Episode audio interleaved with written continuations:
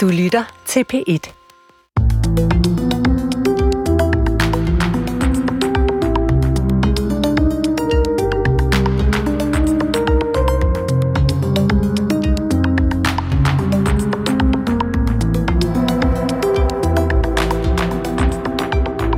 Du må ikke blive væk, er titlen på en ny brevudveksling mellem præsten i Tornby Kirke, Carsten Møller Hansen, og forfatter og dramatiker Thomas Lagermann Lundme. Brevene er skrevet igennem et år og handler om kærlighed, død, om at være voksen, og ikke mindst om at blive voksen, altså om at være ung. Velkommen til Tidsånd, hvor vi skal forsøge ikke at blive væk. Vi vil muligvis tillade os at gå ud af sideveje og måske endda af blindgyder, men vi lover at være til stede den næste time.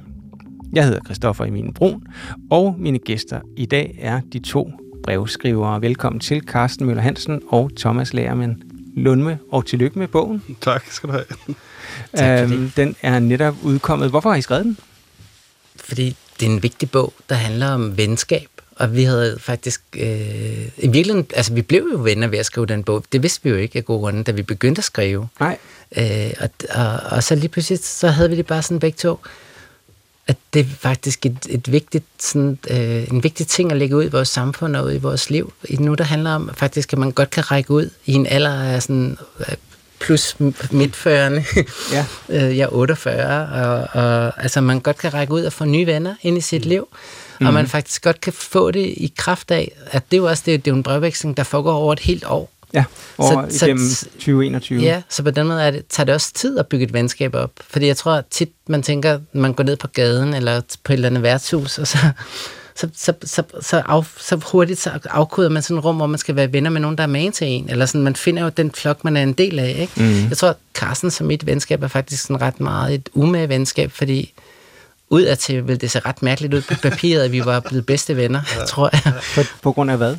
Vi er altså virkelig er meget forskellige og kommer fra forskellige steder. Og ja, altså, der, altså jeg savnede sådan en ven at skrive med, tror jeg. Ja. Det fandt jeg ud af, mens vi skrev til hinanden. At, at jeg har nogle gode venner, men det er jo sådan gamle venner, og, og de gamle venner, dem skriver man jo ikke lange breve til, dem skriver man OK til, altså, fordi, men det er altså, altså indforstået Ja. ved gamle venskaber. Man må ikke sige noget, vel? Men her behøver jeg, altså, der er faktisk brug for at formulere mig, og det var faktisk virkelig en, virkelig en fin følelse. Hver menneske burde have en, de kunne skrive til. En, en penneven, som det hed i, i ja. gamle dage. Ja. Men altså, nu siger I godt nok, at I er forskellige, og vi skal også komme ind på forskelligheder. Der er troen jo øh, en af de ting, der adskiller jer. Ja, vi er ikke, vi er ikke mødtes der endnu. Nej, vi er ikke mødtes i troen endnu. Øh, og, og, og hermed også sagt, at Thomas, du er, øh, du er ikke troende. Nej, jeg er mere tvivlende, tror Du er jeg. mere generelt. tvivlende. Og det er også noget, som går igennem bogen. Når det nu er sagt. Mm. så er vi tre midaldrende hvide mænd her i studiet i slutningen af 40'erne. Vi er dog ikke alle sammen heteroseksuelle. Men vi er jo ret ens, øhm, og vi er fra Københavnsområdet, og vi tænker måske også lidt i de samme baner. Og derfor har vi også fået et selskab, nemlig af Tidsånds egen Helene Kemp. Velkommen også til dig. Tak. Man har jo kunne høre dig her i programmet den sidste tid. Først var du i praktik, og nu er du ansat her. Du er 25 år, studerende, og altså en anden generation over et andet køn. Øhm, så vores idé er, at du sådan nogle gange i løbet af samtalen her vil give dit blik og dit perspektiv på, hvad vi taler om. Og ikke mindst, hvordan vi taler om det. Mm, jeg glæder mig til at byde ind og høre, hvordan jeres ungdom har været. Ja, øh, og i det hele taget sætte øh, samtalen i relief. Thomas og Carsten, I to møder oprindeligt hinanden via en, øh, en barnedåb. Hvordan er det, det sker? Men det er en af min brors børn, bliver døbt af Karsten. Og så er jeg med ude i kirken. Øh, min mand er fader til, øh, til barnet her. Og, så, Mhm. øh, og, og, og det er jo ikke, fordi jeg har været øh, vildt stor kirkegænger, øh, men jeg har alligevel været et par gange i den kirke, fordi min familie bor i det område, som Karsten øh, har kirke i og præst i. Øhm, og så læser du op til dåben af Maria Gerhardt. Ja, ja det, det gjorde jeg. Jeg synes, jeg har lige læst den, og synes, den var virkelig god. Og så har jeg da en tendens til at læse uh, sådan digtsamlinger, digtsamlinger op. Det ligger på alderet. Øh, Maria Gerhardt, kan vi lige nævne, var sådan en, et københavner-fænomen. En skikkelse, en, en skøn ung kvinde, Mm. som døde alt for tidligt. Hun var også kendt som DJ Juna Barnes, men fik også øh, i den sidste del af sit liv et flot forfatterskab herunder Amager-digte. Ja, Amager Mester, tror jeg. Amager Det var helt Amager ja, Amager, det- det er jo det Riff, er Riff, ja. Ja, det er genialt. Ja.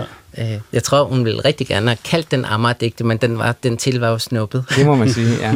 Øh, så, men så, så sagde du, da vi gik ud af kirken, kan jeg huske, til mig, øh, åh oh, nej, nu siger du det til Maria, jeg ved, du kender Maria.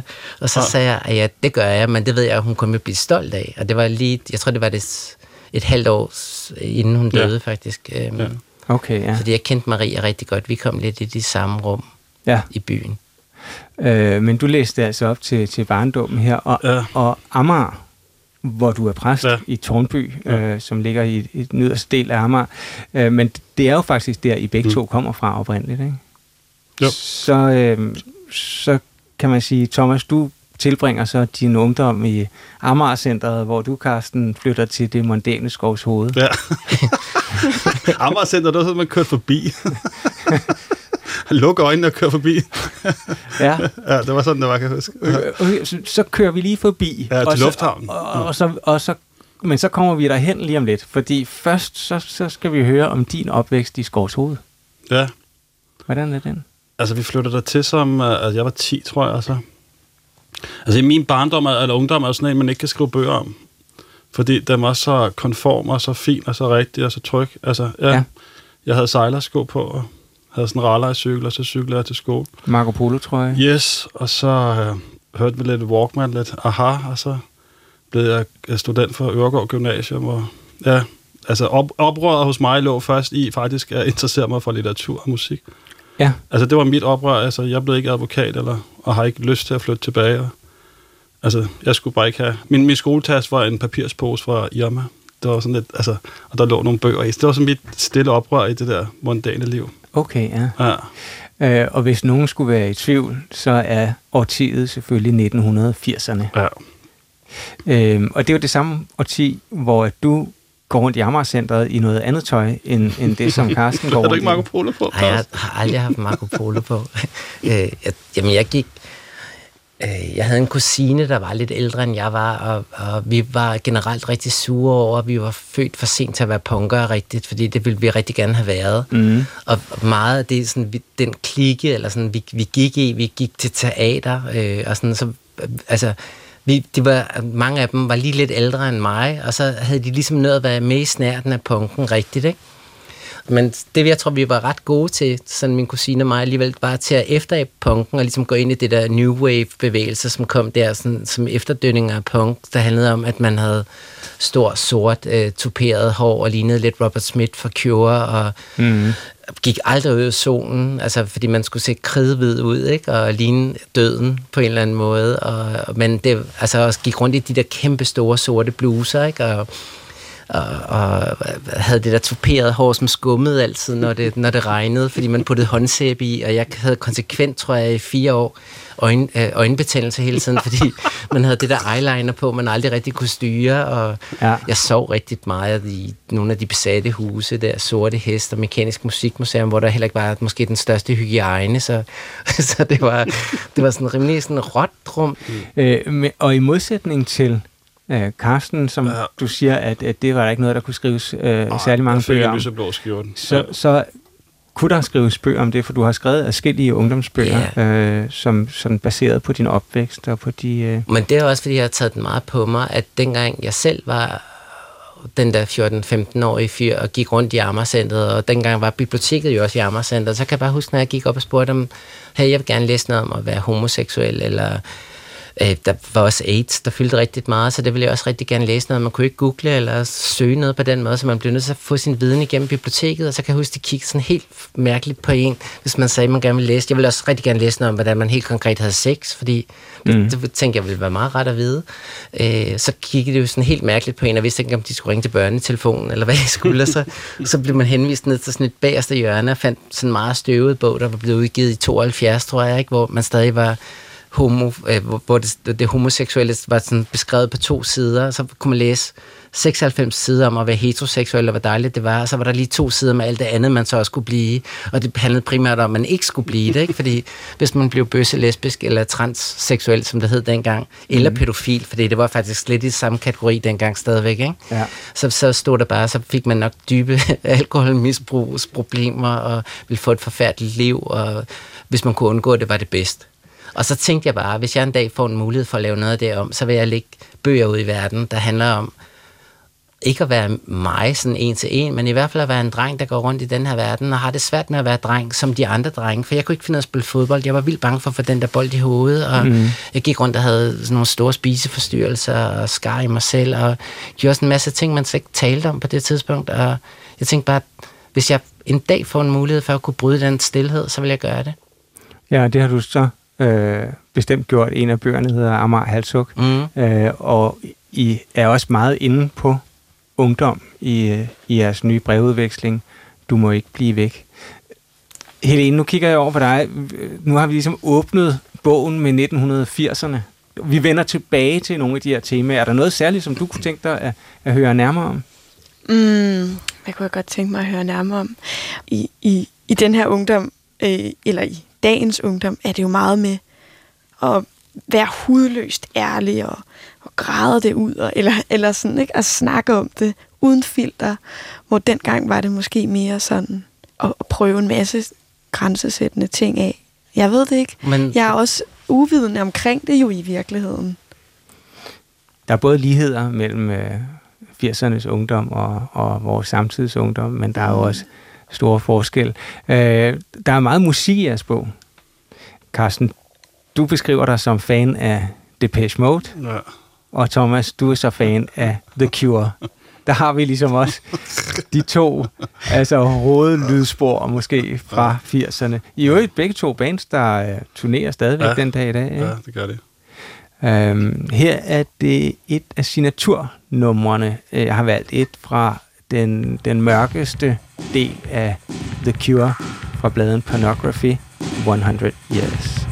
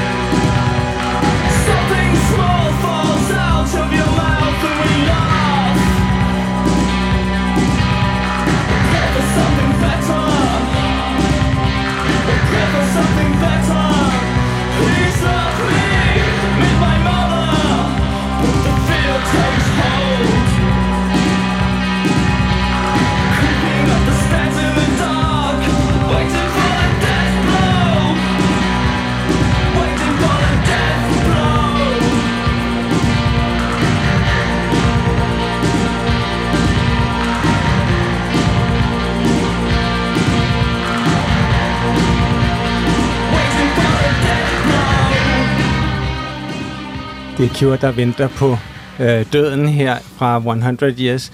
Og altså bare åbningen af det nummer, som jo også er åbningen af pladen, øh, hedder It, It Doesn't Matter If We All Die. Altså, øh, som jo også peger ind i en form for, havde jeg nær sagt, dødsromantik, som prægede dele af, af 80'erne, og som, øh, som I også skriver om, og navnet du måske, øh, Thomas, skriver om i, øh, i bogen her. Kan du prøve at forklare lidt om, hvad det handler om? Men jeg tror, det var det der, der var den der udvej. Der var det der exit, man selv kunne vælge. Ikke? Altså, jeg er også vokset op med... Øh, det, bliver, det er meget ikonisk for min generation. Altså, Michael Strunge tager sit eget liv i 86. Og mm. jeg kan huske, det var sådan en... Jeg var helt vildt optaget af det. Jeg læste hans nekrologer helt vildt, og begyndte at læse hans digte. Jeg havde lige sådan et år for inden begyndt at læse hans digte, men det der med, der også at man kunne tjekke ud før tid, hvis man ikke rigtig gad at være her. Der var ligesom en, en, en måde at komme væk herfra, fordi jeg synes også, når vi snakker 80'erne, så skal man også huske, det var en rigtig hård tid. Den var rigtig voldsom. Altså, der var, vi, altså, jeg var ude på Amager, og jeg gik rundt og så, så ud som Robert Smith, der, som jeg sagde, og gik i nogle ekstreme, øh, noget ekstremt tøj i nyerne, og så var der bullshit og HA, der også stod ude, altså, som, at man fik nogle ordentlige slag, altså man blev tævet rigtig meget, og, og der var, jeg var rimelig hurtigt meget åben omkring min seksualitet, at og, og jeg kan også huske, altså, så, så var der skinhead-kulturen, der kom og kastede sten ind på Pan, for eksempel. Der var et bøssediskotek, eller mm. et dis- diskotek for homoseksuelle inde i byen. Man var hele tiden sådan i, i, i offensiv, og var også hele tiden øh, parat til at blive angrebet. Altså man var på en eller anden måde en lille soldat, synes jeg, i det der rum hele tiden. Ikke? Og man, man vidste aldrig helt, hvem man skulle stole på, eller hvor man skulle være tryg henne. Og det var jo også, nu hørte vi Cure, altså der var jo ligesom det der, Cure havde den der store plakat, hvor der stod Boys Don't Cry, mm. og det var der bare ikke nogen værdi i, når drenge gjorde. Apropos det, du sagde lige før, øh, der mm. handlede om, at i dag er der en masse, masse unge, der heldigvis kan se værdi i at sige, at hey, jeg har det sgu lidt dårligt med det her, eller ej, det kan jeg ikke lige følge med til, jeg sætter mig lige ned og slapper af, eller hvad man har brug for, ikke? Mm. Det kunne man ikke dengang, altså... Øh, der, der, var jo ikke, altså man kunne ikke, altså hvis, hvis man begyndte at græde, så var man en tøsedreng, og så var man ligesom ude af, af gamet, ikke? Mm. Øh, der, var, der, der var noget med, at man var ekstremt hård. Jeg kan også huske Tornby Torv, som, som kirken ligger lige ved siden af. Om fredagen gik man rundt i de der pilotjakker, så skulle man op og slås. altså det var sådan, det var, det var voldsomt rum, synes jeg, på en eller anden måde. Ja. Øh, et, et voldsomt rum, som så åbenbart også er blevet spejlet i, at øh, generationen også selv på en måde opsøgte noget af det der sådan døds atmosfære. Men det tror jeg også, fordi altså, altså, når man vokser op på Amager, så hver gang man kigger over på den anden side af sundet, ja. så kigger man direkte ind i Barsebæk. Man kigger så, på en trone Ja, man kigger og virkelig, og, man, og, og Tjernobyl lækkede jo også i 86, 86 og sådan noget. Ikke? Ja. Så, så det var en ret voldsom tid, og man tænkte hele tiden, jeg tænkte altid, hver gang man fik de der telefonbøger ind, så stod der jo telefonbøgerne, hvad skal du gøre, hvis Barsebæk lægger? Og jeg kan bare huske, så sad man mm. og øvede sig på det i sin familie, ikke? Mm. Sådan en rigtig hyggelig lørdag aften, så man, og, og, og folk, jeg kendte der mange i min klasse, der havde beskyttelsesrum derhjemme, og, og altså, altså, nu kan vi sidde og, og, grine lidt af det, men det er jo også noget, der er begyndt at ske lidt igen, desværre jo, men, og, og vi havde de her bunkers rundt omkring i byen, man vidste, hvor var henne, og der var ja. onsdagssirenen, der hylede hele tiden, der mindede os hele tiden om, at, at man kunne dø af det her liv på en eller anden måde. Ikke? Onsdagssirenen hylede hver onsdag kl. Ja. 12. Ja, nu er det en gang om året, ikke? Den lige bliver testet, lige tror præcis. jeg. øhm, Carsten, du er så præst i Tornby nu. Du kender jo det, det her årti, måske ikke helt på samme, øh, i den samme miljø som Thomas, som vi var inde på, men alligevel årtid. Øh, altså det her med døden er jo virkelig noget, som kan man sige er helt grundlæggende for kristendommen. Nu går vi påsken i mm. møde, genopstandelse og lidelse og øh, det store drama i omvendt rækkefølge lidelse, øh, mm. død og genopstandelse. Men altså, med en præsts blik, hvordan forstår du den dødsdrift, hvis jeg må kalde den den, som prægede 1980'erne? Ja, det, det er egentlig sjovt, fordi altså, alt det, Thomas fortæller, har jeg slet ikke oplevet. Nej. Altså, jeg, jeg vidste længere, hvor Barsebæk var. Altså, altså, jeg kan bare huske, På at trods af, at Skovs Hoved jo også ligger ud til, ja, til men det var, altså, det var, altså, ja, jeg, jeg, jeg, kunne ikke se det, før jeg boede. Altså, der lå sådan en sø i haven. Altså, det, altså, det har jeg slet ikke uh, oplevet på den måde. Um, men jeg kan huske, at jeg cyklede hjem fra skole, så sagde jeg, at jeg skulle hjem og besøge nogle andre, fordi så cyklede jeg væk fra de andre, og så cyklede jeg ned på Ordre, hvor der var bibliotek. Og der sad jeg og læste mine ting, og det var også strunge stigte, faktisk. Og som jeg slet ikke har haft noget med at gøre ellers. Mm. Og så sad jeg med nogle lyttebøsser og bøffer og hørte Depeche Mode. Og det handlede faktisk ret meget om død også. Altså, så jeg tror faktisk altid, jeg har været en lille smule interesseret i død. Mest fordi, at, øhm, at, at den gjorde livet alvorligt. Mm. Og det var der slet ikke noget af, der hvor jeg voksede op. Altså, det var, det, altså, det var som om døden ikke fandtes. Den har jeg slet ikke stødt på. Man kan vide, om nogle af de ting ikke har lagt sig så meget af mig, at jeg i dag er blevet præst og faktisk ofte tænker, øh, bare der snart kommer en begravelse, fordi at jeg har, vil faktisk gerne stå der og mærke øh, at tage livet alvorligt nok til, at, at vi samles om det, og det betyder noget for os, øh, mm. at vi en dag kan dø. Så din ubekymrede ja. ungdom Ja. har måske skabt et behov for Ja. Alvor og for sådan... Ja. Øh, hvorimod Thomas' øh, langt mere bekymrende eller bekymrede ungdom øh, har skabt et helt andet behov, og ikke, ikke heller ikke noget behov for tro, måske øh, i samme grad i hvert fald, men, øh, men et behov for kunstnerisk udfoldelse i hvert fald. Det tror jeg, altså, altså helt klart i hele mit barndomshjem var røde morter meget større end, end noget, der hed noget med tro og kirke. Altså, det, det var der noget med at gå i, altså, til land- og folkfestivaler i Fælleparken, altså mm. og opsøge det fællesskab, fordi jeg kan jo godt se, at kirken også står for det fællesskab og, og laver Mhm. et åndeligt rum. når vi så kigger på 80'erne, og du fortæller om det, og fortæller om mange af de øh, angstfyldte ting, øh, som du øh, oplevede i dine omgivelser, der, så var der en ting, som jeg bemærkede, du ikke lige nævnte, men som jeg ved fylder meget, og som også bliver beskrevet i bogen, nemlig angsten for AIDS, Mm. øh, som er virkelig præget det årti. Det tror jeg, vi alle tre Mm, ved mm, øh, mm. og har mærket. Mm. Øhm, øh, jeg har tit spekuleret på, øh, hvad det har betydet for vores generation. Altså, øh, jeg tror ikke, der er noget enkelt svar på det, men vi kan måske prøve at indkredse det her, os tre sammen. Øh, Carsten, jeg ved ikke, hvordan, om, om du mener, har det præget din egen seksualitet? Øh, har det præget vores generation, eller har du gjort dig nogle tanker om det? Vildt. Uh, kan, må Thomas ikke starte? Uh, jeg tror, han er mere at sige, så skal jeg lige tænke over det. Øh, Thomas har i hvert fald noget at sige om det, ved jeg, fordi det skriver du også i bogen. Ja, det var noget, der fyldte rigtig meget. Jeg er jo sådan en, der finder ud af min seksualitet der i... Altså, jeg er kæmpe Boy George-fan, og så var det nok ikke, så stod det nok lidt i korten, at det var den vej, mit liv gik, ikke?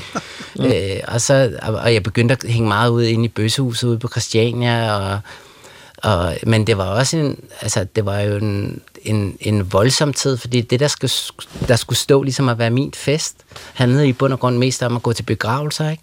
Fordi hver gang man mødte en, som man tænkte, og han er skidesød, ham der Karsten, så gik der måske en måned, så var der en oppe i baren, der sagde, hey, stod du ikke og snakkede med ham der Karsten for en måned siden? Så skal du skynde dig, han er på ride nu. Og så var det sådan noget, så døde folk jo bare, og jeg ved, jeg kender folk, altså der måske er lige generationen højere end mig, eller øh, over mig i, i, i, i bøsseverdenen i hvert fald, der har mistet 80 procent af deres venner på to-tre år. Det er jo mm. virkelig sindssygt. Og det er jo først i 96, man finder en kur, altså, så det er jo rigtig mange år, man går rundt og har angst, og, altså, og tjekker sig selv for mærker, og hver gang man øh, var, var sammen med nogen, så sad man og tænkte, gud, det der mærke på ryggen, ej, nu har jeg også fået det her, og sådan noget, ikke? Ja. Altså, det, altså det, det var virkelig uhyggeligt, synes jeg. Øhm, Med den beskrivelse, du kommer med der, ikke? der var der bare noget i dine breve til Karsten, som virkelig på en måde chokerede mig, og det var, at du skrev, at samtidig så var du også alt for lemfældig med prævention, med, altså med, med at beskytte dig mod sygdommen. Altså næsten som om, at du var lidt både skræmt, men også lidt ligeglad med det. Hvordan kunne, kan det hænge sammen? Men jeg tror, det hænger lidt sammen med den der underlige øh, ting, som du egentlig også talte lidt om lige før. Det der, der handlede også om, at, mm. at, at et eller andet sted var man også meget bevidst om, at man bare skulle dø, og så kunne man lige så godt bare få det overstået, hvis det var det, det var. Altså jeg synes egentlig ikke, da jeg var ung, og jeg havde sådan kæmpe ambitioner, en kæmpe udsigt til, at nu skulle man leve det her liv, og det ville det nok blive rigtig, rigtig sjovt. Og jeg tænkte altså heller ikke, da jeg var 14-15 år, at jeg ville sidde her i dag og være 48. Den, der havde jeg altså tænkt, "Mm, du når at tjekke ud og komme med i klub 27 eller et eller andet. Ikke? Mm. Altså, altså, jeg havde slet ikke sådan ambitioner eller forventninger til, at jeg skulle blive voksen. Nej. Og jeg tror egentlig også, at det var... Altså, så var det også... Det var også meget råt, den der... Altså, jeg synes også, det der... Altså, jeg synes jo også selv, det, det har jeg jo også skrevet meget om i mine bøger, at jeg var også meget piget af det der seksuelle rum. Jeg synes også, det var ret sådan fascinerende, og jeg kunne godt lide det der mørke, der var i det, og det med, at man ikke rigtig vidste, hvad der skulle ske, og også at undersøge måske sine egne altså, tærskler for, hvad man kunne lide og ikke kunne lide, fordi Ja. Apropos det, jeg også sagde før, man kunne jo ligesom ikke google eller søge noget, man, man selv stille sig til rådighed i Ørstedsparken, og så finde ud af, hov, det gør sgu meget ondt, det der, det kan jeg ikke så godt lide. Eller så kunne man gå op på broen, og så mødte man en, der arbejdede i Nykredit, og han var meget sød, så kunne man kysse lidt. Eller det var jo ligesom, det var noget med learning by doing med, med kroppen, ikke? og det tror jeg egentlig altid, jeg har praktiseret meget, øh, fordi jeg er ikke sådan en akademiker. Jeg kan godt lide at gå ned på gaden og så mærke, hvad der sker. Og hvis man vil øh, have lidt flere billeder på nethinden, så kan man jo få fat i din debutbog øh, Forhud, som blev øh, genudgivet for ikke så mange år siden, så vidt jeg husker, så, som øh, har nogle ret intense beskrivelser. Det er jo en roman, øh, men alligevel ret intense beskrivelser af en ung mands møder med sådan de mørkere også sider af, af seksualiteten. Ja, det kan man roligt sige. Det kan man roligt sige, ja. Men, øh, og, de, ja, og de, var, de er jo også skrevet ud fra sådan en... Den kom jo i slutningen af 90'erne, ikke? og det var meget mit vidnesbyrd selv om min tid, tror jeg, fra jeg var 14 til jeg var 24. Ikke? Ja. Øhm, om at gå ud i livet og mærke det. Og det kan være, du dør af det. Men sådan har jeg egentlig også altid haft, apropos det, som Carsten også snakker om. Jeg har jo altid godt kunne lide at leve livet, og så gå til kant, og måske gå lidt ud over kant, og så falde lidt, og så rejser man sig op, og så kommer man videre. Øh, Øhm, og det er i hvert fald først været sådan noget i mit liv som voksen, som sen voksen. Det er først noget, der er sket for mig, altså inden for de sidste 4-5 år, at jeg har fundet ud af, at det er meget hyggeligt at være her, og man behøver ikke hele tiden at gå til ekstremerne, og, altså, og det er egentlig også meget fedt at passe lidt på sig selv og sådan noget, ikke? men mm. altså, det var først noget, jeg begyndte at snakke om, da jeg var 3-44, tror jeg. Gælder det også for dig, Carsten? Nej, du har haft en helt anden... Ja, øh, fuldstændig. Altså, det er meget sjovt, ikke? Altså, den, den der øh, angsten var for AIDS, nu, nu tænker jeg lige over det, ikke? Altså, mm. den, den har jeg slet ikke mærket. Nej. Altså, altså overhovedet ikke. Jeg har faktisk levet angstløst liv. Øh, en, der var bekymret for, øh, ikke bare for AIDS, men også for den skræk, som det satte i livet på en, en, en generation, på vores generation, var øh, socialrådgiveren og rådgiveren i det hele taget, Tine Bryl, som jo huserede her på kanalen i, i mange år. Øh, hun var meget optaget af, at vi ikke fik skabt sådan en sexforskrækket øh, generation i angsten for AIDS. Øhm, og jeg har fundet et lille klip fra arkivet, hvor hun taler med Bo, som har ringet ind øh, nogle måneder efter at have fået den øh, forfærdelige besked, at han er smittet med HIV. Prøv det med her. Hallo? Lad mig høre. Jeg har hørt ganske få stikord og som ikke lød så rare. Ja, men jeg ringer, fordi jeg um, her for kort tid siden har fået at vide, at jeg er HIV-smittet. Om det har jeg lidt underligt med at få det at vide. Plus at jeg også tænker meget på det i forhold til mine forældre, om jeg skal fortælle det til dem eller ej, eller hvad jeg skal gøre ved dem. Om man så må sige. Vil du fortælle dine forældre, at du er HIV-smittet? Et eller andet sted, så ønsker jeg det ikke. For jeg tror, der er reaktion vil være, når du bad jo selv om det. Du har selv været ude om det. Og det har jeg ikke brug for at få at vide en gang til. En gang er nok. Men de sidste to gange, jeg um, mødtes med mine forældre, der har de hver gang sagt, at det værste, der kunne ske for dem, var, hvis forældrene overlevede børnene. Det ville simpelthen være den største ulykke. Og jeg ved jo, medmindre der sker noget helt vildt, at den største ulykke vil jo ramme dem. Jo, men jeg respekterer dig meget dine meget velovervejede argumenter der. Jeg synes bare, det er vigtigt at gøre sig klart, hvorfor man ikke vil sige noget. Og det er ikke sikkert, du har ret i det, fordi du ved, jeg har også oplevet familier, hvor, hvor jeg har fået beskrevet den samme familiehistorie, som du fortæller mig her. Hvor man, forældrene har fået et chok, og hvor sådan, du ved, i det hele, altså da, da de opdagede, at deres søn var bøsse. Og, men da det så kom til stykket, og det var alvor nu, så stillede de også op. Og fik også noget meget positivt ud af det. Men omvendt vil jeg da sige, at jeg har også set det modsatte. Det skal der ikke være nogen hemmelighed. At der er også forældre, der simpelthen går i som Østers, og som er så øh, følelsesmæssigt afstumpet, kan man måske sige, eller lukket, at de nægter at gå ind og, og åbne op for den nye verden, som de måske kunne komme ind i, med at lære deres barn at kende på den måde. Tine Bryl var jo, øh, som jeg sagde, en rådgiver, som hver søndag aften i ungdomsprogrammet P4 i P1 talte med unge. Og på den måde var hun måske vores generations øh, største sjælesørger, største præst. Ja, jeg elsker at høre det program. Ja. Jeg lå på mit værelse og lyttede til det. Ej, jeg elsker det. Ja. Men hvad siger du til øh, øh, påstanden om, at hun på en måde var 70'ernes og 80'ernes folkelige præst? Ja, det, det, det synes jeg er rigtigt. Ja, jeg synes, hun var ekstremt god til det. Det må have været, det, det må have været så godt for så mange mennesker, at lidt at lytte til Mm. hendes stemme og de ting, hun tog op. Ja, også for mig, så slet ikke, altså, som slet ikke har oplevet med de her ting. Altså, jeg synes, altså, jeg kunne virkelig godt, jeg kunne virkelig, virkelig godt lide det. Øh, men det var jo uden Gud jo. Ja, men det gør ikke ikke altid. Og behøver man ikke at sige først i hvert fald. Nej. Det har noget at gøre med liv at gøre. Det har noget at gøre med, at man deler noget, der er svært. Ja. ja og det, det, det, det er vel også det at gå i kirke, hvis jeg skal være helt ærlig. Det, altså, der kommer de mennesker, hvor man kommer derhen for at dele noget, som man ikke rigtig kan dele andre steder. Ja, Tine Bryl var jo også, altså som du siger, måske en sådan præstagtig, men jeg synes egentlig også, hun måske lidt var vores generations mor. Mm. Fordi jeg tror også, vi alle sammen, er- eller vores generation er i hvert fald nok meget mærket af, at vi voksede op med nogle lidt fraværende forældre, som ligesom stadig lå i kølvandet på deres forældre, som jo havde nogle helt andre roller og nogle helt andre måder at spille mor og far på, end man måske har i dag. Ikke? Mm. Og, og jeg tror, jeg kender i hvert fald rigtig mange, som ikke kunne gå hjem og sige til deres mor og far, hvordan de havde det, og hvordan deres skoledag havde været, hvis de skulle fortælle det rigtigt, hvordan det var. Og det er klart, der var kludet, at de så kunne ringe ind anonymt ja. til, uh, til Tine Bryl og få en samtale der, som så blev sendt i radioen, og på den måde blev et spejl ud til de mange andre uh, unge, som sad og, og lyttede med. Det, det, kan, det kan være, at vi skal slutte vores uh, 80'er-del af programmet af med Christiane F., filmen, som du var meget fascineret af, og jeg så den også og var fascineret. Hvad med dig, Carsten? også. Ja. en af vores generations øh, sådan definerende film. Ja. Men hvis mm, man ser på den i dag, eller tænker på den i dag, så tænker jeg også, at der i den film selvfølgelig var en afskrækkelse-effekt ved det, at Christiane F., Mm. hovedpersonen, er narkoman. Øh, men der var på en måde også en, lidt en romantisering af det. Eller hvad? Du- Meget afskrækket den bare, kan jeg huske. Okay. Ja, altså, jeg har aldrig gået den vej.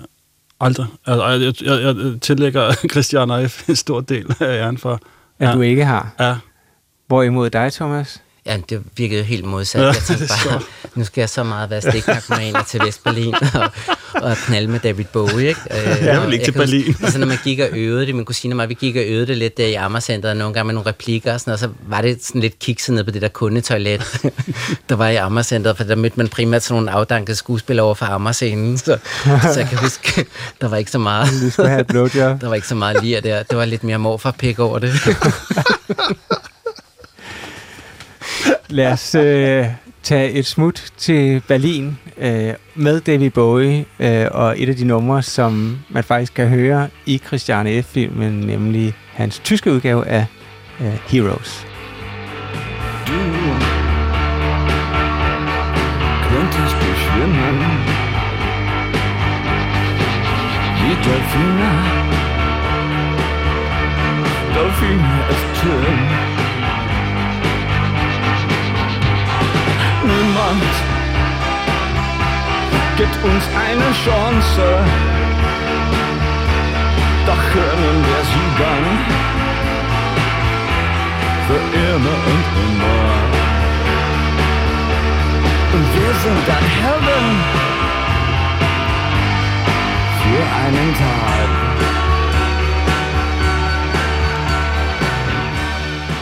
Den tyske udgave af Heroes, Helten. Øh, Helene Kemp, du sidder jo også og lytter med her. Hvordan øh, synes du, det går indtil nu?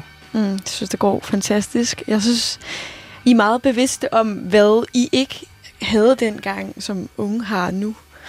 Øhm, Jeg synes, det er meget interessant, den her med dødsfascinationen i virkeligheden. Mm. Altså, fordi i dag tror jeg, man taler mere om, om, om alt det andet rundt omkring os, som, som vi kan miste. Men jeg, jeg, øhm, jeg oplever også min generation som en generation, der, der skubber døden lidt væk i virkeligheden. Øhm, og jeg Mhm. har, er, er på den måde måske også mere ligesom Karsten, altså øh, har, har, har altid søgt alvoren i virkeligheden, og kommer måske også fra en baggrund, der, der minder mere om din, Mm. øhm, men har altid været draget også af m- måder at få noget, noget dybde og alvor og sådan noget, fordi at der ikke, der var, der var altså fordi, hvad, hvis så var der ikke da, altså da jeg var, hvad kan man sige, så var det nullerne og tierne og sådan noget. Det har altid været problemet om sig selv i virkeligheden, ikke? Mm. Nu er det så problemet om, om, om krig og klima og alt sådan noget, men på den måde øh, tror jeg også, at der var mere sådan fællesskab, altså der, hvor jeg tror, at min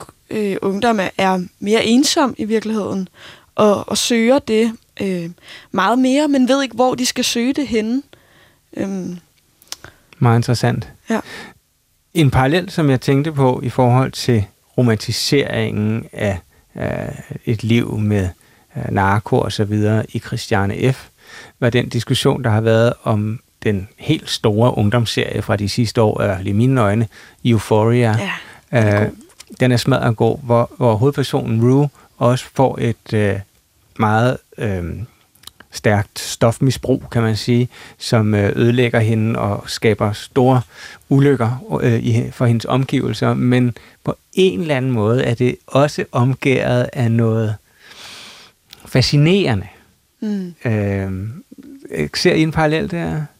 Øh, har I set Euphoria? Ja, jeg har så jeg synes også, det er en helt fantastisk serie, men det er også, fordi jeg godt kan lide, lidt ligesom Christiane F., at man også kan fortælle om livet, når det går i smadre og går i stykker og er fyldt af fejl og sådan noget. Ikke? Jeg tror, altså, det ville være vildt kedeligt, hvis vi skulle se sådan noget Rob Lowe, der går rundt der er vildt solbrændt hele tiden og bare har det super lækkert. Og så tænker, jeg, altså, det liv vil jeg ikke rigtig kunne genkende mig selv i. Så på den måde, og det kan godt være, at man så romantiserer, men det er jo også en del af det der med at være ung, er jo også, at man kommer til at drikke sig for fuld, og kommer til at gå i seng med en, der hedder Benjamin, og man vil egentlig hellere i seng med David, og, og mm. altså det, det er jo fyldt af, af fejl, vi hele tiden laver, og, og vi kommer til at tage nogle stoffer, og så er der nogen, der har puttet noget i vores drink, og mm. så kommer vi til at sige ja til noget, vi ikke havde lyst til, og så vi føler vi det som et overgreb, og det, altså, det, det er jo hele tiden også, fordi lidt lige meget, det kan godt være, at vi kan få alle de her øh, manualer til at leve livet, og det kan blive mere og mere perfekt, og vi kan afspejle os på alle mulige måder, på alle mulige sociale platforme. Mm. Men jeg tror, det som du også siger, den der ensomhed, er vi bare alle sammen alene med, og den har man bare rigtig meget i de der formative år, hvor man skal dannes, og selv hele tiden også være bevidst om, at man skal omdannes og skubbe noget væk, for ligesom at danne sin egen historie. Ikke? Mm. Og der er det jo nogle gange også et godt kick i den der es- eskapisme, i den der flugt for sig selv på godt og ondt. Nogle gange at få nogle stoffer ind, der kan skubbe ind nogle steder hen, hvor man måske ikke turde være, hvis man bare gik rundt og bøvse i en Fanta. Mm. Det der er ikke Men- en reklame, skal jeg så lige sige. øh, Men jeg vil også sige, altså det Euphoria kan, som jeg virkelig tror øhm, repræsenterer tiden er rigtig meget, hvordan man taler om øh, køn og seksualitet øh, på en måde, der er helt normal, og på en måde, hvor man i virkeligheden ikke behøver at påtale det som noget særligt. Mm. Men, men øh, hvad hedder det, Ruse elskede øh, er jo jeg ved, jeg ved egentlig ikke, hvad hun er. Men det er jo også fuldstændig ligegyldigt. Men hun falder ikke inden for, for de dominerende kategorier. Mm. Og, og det, det synes jeg er så smukt, og det tror jeg er rigtig vigtigt for den ensomhed, der er i forhold til at, i det mindste, er der enormt meget repræsentation. Mm. Du lytter til Tidsånd her i studiet øh, er Helene Kemp, som er medtilrettelægger af programmet, og som øh, giver et blik på vores samtale. Og vi er Carsten Møller Hansen, præst i Tornby Kirke, Thomas Lagermann Lundme, som er dramatiker og forfatter, og jeg selv, Christoffer Emil Brun, altså tre mænd øh, i slutningen af 40'erne, øh, som har husket øh, tilbage på vores ungdom, og jo også prøver at sætte den i perspektiv til, til samtidens ungdom, og prøver at kigge lidt på øh, troen og tvivlen. Carsten, der var et år i din ungdom, som jeg ved var ret formativt, men, men jeg er lidt usikker på faktisk præcis på hvilken måde, men som 15-årig tilbringer du et år hos en stærkt troende værtsfamilie i USA. Ja, Hvordan var det? Øh, faktisk forfærdeligt. Ja. ja, ej, det synes jeg. Um, jeg kan huske, jeg blev slæbt med i, i kirke hver søndag, det var så en ting, men uh, alle de der aktiviteter, man så skal lave i sådan en amerikansk kirke, altså, så skulle jeg på skitur, men det var også med kirken.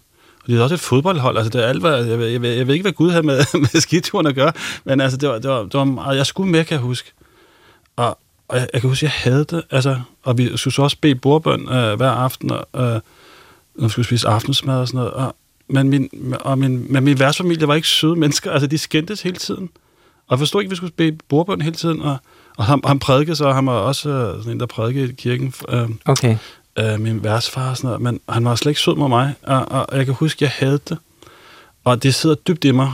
Øh, altså, jeg, jeg, vi beder ikke bordbøn hjemme hos mig. Der er ikke noget galt med at bede bordbøn, må jeg lige sige, men Mm, altså, mm, hvis mm. nogen der gerne vil det, men der er noget galt med at tvinge nogle andre til det. Mm. Øh, og, og det vil jeg ikke aldrig gøre med mine børn og så videre. Så det, det, det, sætter så, det har sat så dybt i mig, kan jeg huske. Altså, det, sådan skal man ikke være kirke, hvis du spørger mig. Ja. Sådan har jeg ikke lyst til, at folk skal komme i kirke. Mm. Men alligevel bliver du så præst. Ja, det er også med styr. Ja. Ja. Jamen, jeg tilskriver det overhovedet ikke den værtsfamilie. Nej, nej. nej. Tværtimod måske. Nej, tværtimod. Ja, altså, altså, ja, og, og det sidder sådan dybt i mig. Nogle gange så tager jeg mig selv i at sige sådan nogle ting, og sådan, og hvor jeg tænker, "Ej, det, det er da meget normalt for mig, men det, det lyder også lidt provokerende for andre mennesker. For eksempel, så altså, jeg er ikke stor fan af, kan man sige, det er salmesang, altså, det er ikke altid så stor fan af, altså, Mm. og sådan tung kirkegang og sådan noget. Jeg slet ikke, øh, det, det er slet ikke min, øh, altså det, er ikke- det er ikke mig.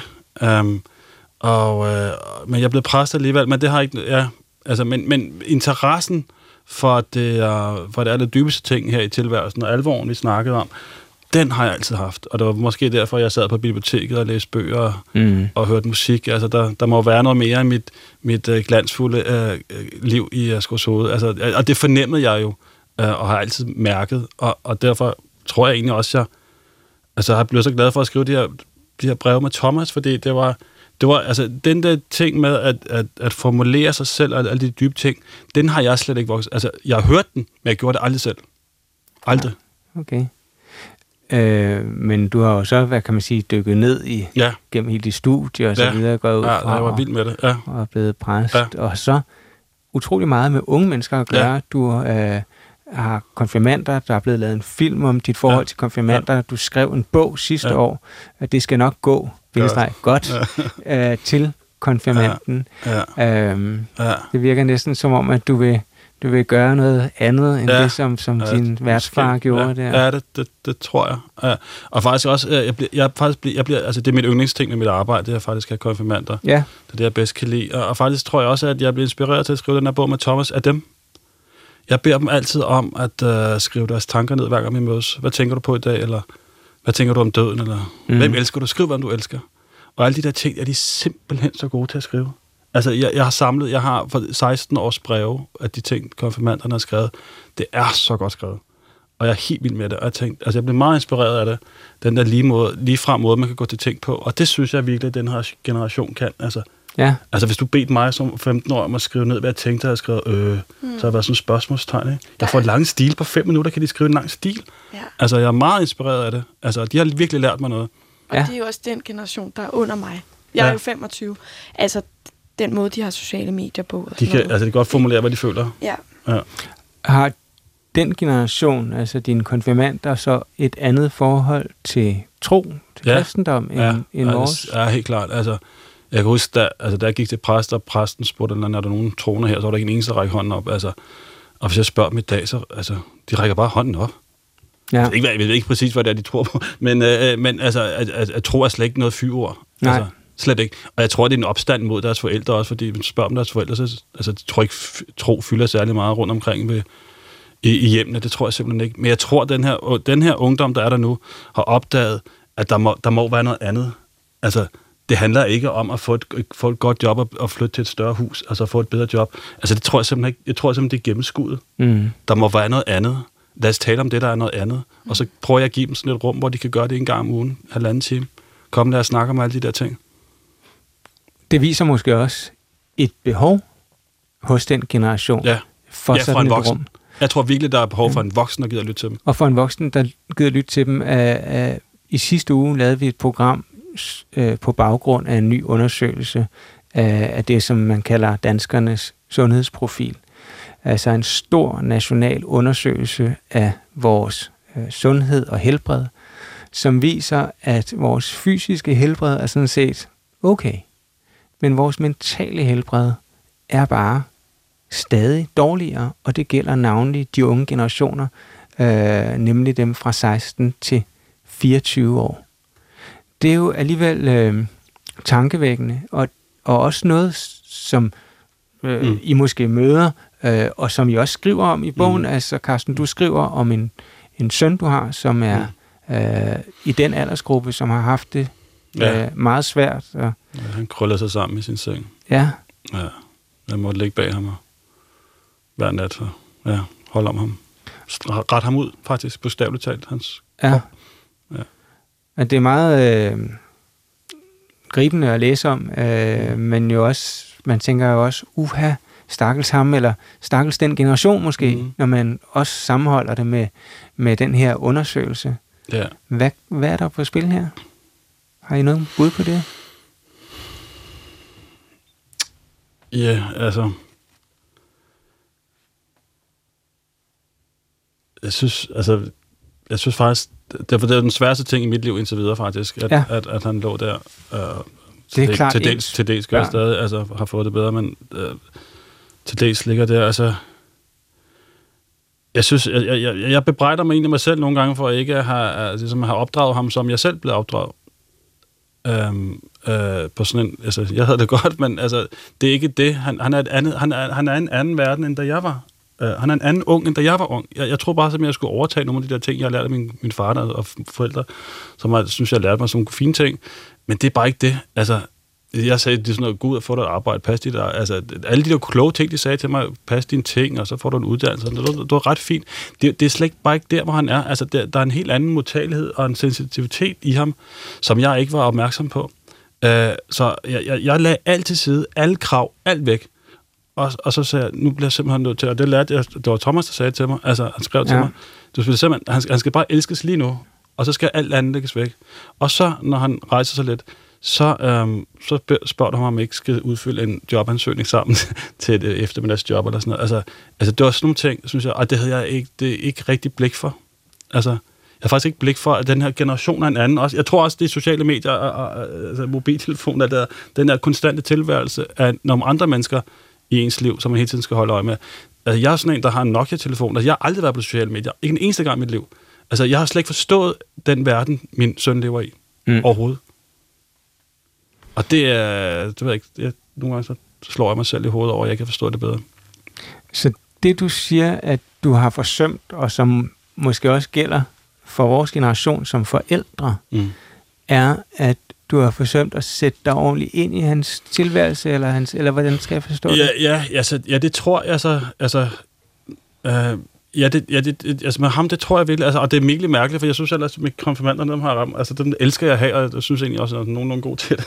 Uh, men, men det er bare noget andet, end ens egen dreng, altså, jeg, Mm. ja, altså, jeg, jeg, altså, jeg, jeg synes ikke, jeg synes, han falder sammen tit og let, og, øh, og har rigtig svært ved at finde ud af, hvem han egentlig selv er, og, og kæmper hele tiden med det. Kan du som præst bruge troen, kristendom til noget i, i det her? Ja, for mig selv, ikke for ham. Ja. Altså, for, for, altså jeg, Gud er med ham, jeg siger til mig selv, og, og, og, øh, og det skal nok gå godt. Altså, altså selvfølgelig ender det et bedre sted. Mm. Um, men det, det kan jeg ikke fortælle ham. Altså, det, det, det synes jeg ikke er min opgave. Det er, Nej. det er ikke min opgave, han vil ikke høre efter. Altså, det, var, det var det dummeste, jeg kunne sige til ham. ja. Men det er jo meget smukt, at I har kunne øh, give hin, hinanden nogle øh, brugbare råd Ja, på det var den meget måde, for mig det øh, igennem den her brevudveksling, som, øh, som varede gennem hele øh, 2021.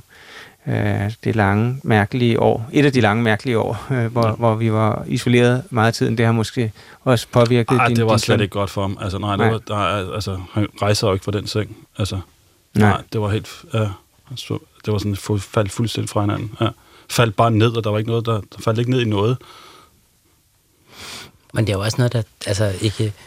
Altså, øh, altså, det er jo også noget, der fylder rigtig meget. Jeg er jo tit ude på skoler og biblioteker og snak for børn og unge, og jeg mm. kan mærke, altså bare inden for de sidste par år, der er bare flere og flere, der står med min cykel og venter, når jeg går derfra af drenge eller unge fyre, der ligesom altså, rækker ud efter mig og siger, hey, øh, du fortalte om det der selvskade, du fortalte om, øh, mm. jeg banker mit hoved ind i væggen hver aften for at falde i søvn. Altså, altså jeg synes på den måde, altså, det, det viser alle undersøgelser jo også, at der er flere og flere, der virkelig går rundt og har ondt i livet. Ikke? øh, både drenge og piger, og, men det er stadig, altså det må man sige som samfund, og hvor, hvordan, hvordan den her verden så ender skruet sammen, så er det stadig meget tabubelagt at være dreng og have det psykisk dårligt. Mm. Det er det bare. Det er svært at række ud, det er svært at finde nogen at sige det til, det er svært at, at altså, have en bedste ven, man også kan snakke med om de her ting. Der tror jeg lidt nogle gange, at mm hvis man skal generalisere, at det der med piger, der har veninder, man er ligesom vant til på en eller anden måde at dele nogle ting lidt tidligere i et forløb, hvor at drenge, de kommer først, når hele lortet er væltet så på ja. en eller anden måde. Ikke? Og så kan det være oplevelse. rigtig svært. Jamen, det var min oplevelse. Og så handler det bare om at gå ind i rummet, og så kan man ikke gøre andet end bare at række ud, som du siger, og give mm. ham et knus og sige, ja. altså jeg må elske dig her nu, ja. som du er, og så må vi bygge det stille og roligt op, alt det her. Øh, vi skal ikke forvente noget, og vi skal bare se, i morgen skal vi bare vågne, så se, så bliver det en tirsdag, og så er det ligesom det, ja. der er Jamen, ideen det, med i morgen. Jamen, det var sådan, det blev. Jamen, apropos det der, du sagde der, jeg synes, altså han kender rigtig mange mennesker, min søn. Rigtig mange spiller fodbold og alle mulige ting, men han har ikke nogen bedste ven. Nej. Og han mm. har ikke nogen at sige de her ting til, og de siger ikke som ting til hinanden, de der unge drenge der. Overhovedet ikke. Altså, de, de siger alle mulige fede og seje ting, de har lært i fjernsynet, men de siger ikke noget til hinanden. Og det endte faktisk med, at altså, han, det er faktisk, jeg har lært min søn at kende. Hvis man kan sige noget som helst godt om det, så har jeg virkelig lært ham at kende. Mm. Og for ikke så lang tid sagde han, tid sagde han til mig, at uh, far, du er min bedste ven. Og jeg tror, det var det, jeg gerne ville være for Også, altså, den ven, han kunne sige ting til, han ikke har nogen at sige. Altså, han kunne ikke sige til nogen andre. Mm. Og ønske, der havde været en anden voksen, han kunne sige det til. For det, det er bare en svær ting som voksen. Jeg skal også elske ham og sætte ham i gang og komme ud i skole og så videre. Og plus, jeg så skal være hans bedste ven. Ja. Der er ingen tvivl om, at, at øh, vi også som samfund har et meget alvorligt problem med øh, sådan psykisk velvære, øh, og måske navnlig netop i den yngre generation. Øhm, og der er jo ikke noget enkelt svar på det. Der er jo lige så mange svar, som der er problemer på en vis måde. Øh, men, men nu nævner du, Thomas, det her med, at det måske er, altså, der måske er et tabu, særligt for drenge. Øh, nu har vi jo så en kvinde med os i studiet, Helene Kemp, som ordentligt købet er lidt tættere på den generation, 25 år. Øh, kan du genkende billedet af, at øh, piger har en mulighed i, at de har veninder og sådan noget, der måske er, eller hvad? Ja, det kan jeg godt. Øhm, klart, der er mange kvinder, der har en fordel der, mange piger, der har fået en fordel der. Jeg vil så til gengæld også sige, at, øhm, at jeg vil sige, altså den tid, vi har nu, i hvert fald øhm, sociale medier og øh, sociale omgangskredse opdrager hinanden og drengene til at være sårbare og dele. Altså, mm. det, er, det er meget tydeligt mm. på det, jeg oplever. Men altså, så snart man har det dårligt, så begynder man jo at isolere sig, og så bliver man ensom, og så, og så har man ikke altså, nogen at dele det med. Øh, så det er et problem. Jeg vil sige, altså, jeg, det, det er jo spekulationer det hele, hvorfor det går så dårligt med ungdommen, men engang var penge den største ressource, og alt, vi kunne nå at opnå, og effektivitet, og øhm, hvor meget vi kunne fortælle om os selv, og hvad vi har opnået. Og i dag er det tid. Altså, jeg har rigtig mange venner, der ved allerede nu, at de skal ikke arbejde fuldtid 37 timer om ugen. Og det, det skal de aldrig. Mm. Øh, og det er fordi, at øh, der bliver krævet så meget øh, af dem, synes de allerede, og er blevet, der er blevet krævet så meget af dem over tid, at øh, man har brug for ikke at tage så meget stilling, og ikke forholde sig så meget til, hvad vil vi, og hvem er du, og, og sådan noget. Men det er jo... Ja, det, det er virkelig sørgeligt. Og, øh, og også øh, nødvendigt at tale om, så det er også derfor, at vi vender det her, og også øh, rigtig godt, synes jeg, at I ligesom reflekterer over det i jeres bog, og at du, øh, Carsten, også øh, adresserer dine mm. konfirmander i forhold til, til det her, og til, til, til de andre store spørgsmål og muligheder i livet. For konfirmanderne får de jo ligesom muligheden for at tro, kan man sige, øh, som en del af deres øh, undervisning. Mm. Sådan kan man vel godt formulere det. det. Godt. Øhm, Thomas Lagerman Lundme, Carsten Møller Hansen, tillykke med jeres bog. Tak. Tak for jeres besøg her i uh, Tidsånd. Tak også til dig, Helene Kemp, for at give vores samtale perspektiv fra et andet køn og fra en anden generation. Det, uh, det er vigtigt ikke at uh, tale i det samme ekokammer, som man siger. Ikke fordi jeg tror, at det var et ekokammer, men, men alligevel. Uh, nu sagde Carsten, at det var ikke hans ambition på nogen måde at omvende dig eller få dig til at tro mere. Er han så lykkedes med det, altså ikke at få dig til at tro mere, eller er du i en bevægelse der, Thomas? Mm, jeg tror, jeg er blevet lidt bedre til at tro på nogle ting. Mm. Og så, men så jeg til gengæld er jeg også blevet meget bevidst om, at det, det er godt, jeg tror på tvivlen, faktisk. Ja. Fordi den er også hele tiden min agenda med at gå ind i verden. At jeg ikke tager ting for givet. Fordi jeg tror også, det der med at tro for mig også handler lidt om det der autoritet. Og jeg har aldrig været særlig begejstret. Nu har vi snakket om ungdom. Mm. Jeg har jo aldrig været særlig begejstret for den der voksne, der skal bestemme over noget. Jeg har altid, altså, jeg tror stadigvæk, der, der ligger mit hjerte bare meget stærkt til sådan besæt og børnemagt. Og det der med, at det kan godt være, at der er nogle voksne, der står og siger alt muligt, men man kan også bare prøve at smadre deres verden med at prøve at sætte en ny verden i gang. Ikke? Og på den måde lever du op til dit navn, Thomas, tvivleren fra Bibelen. Tak til Thomas Lagermann Lundme, forfatter og dramatiker, og til præst i Tornby Kirke, Carsten Møller Hansen. Sammen har de netop udgivet bogen Du må ikke blive væk. Helene Kemp var med til at lave dagens udgave af Tidsånd. Jeg hedder Christoffer Emil Brun. Vi sender hver søndag mellem 11 og 12 på P1 og vender altså tilbage om en uge. Tak fordi du lyttede med. Og på genhør.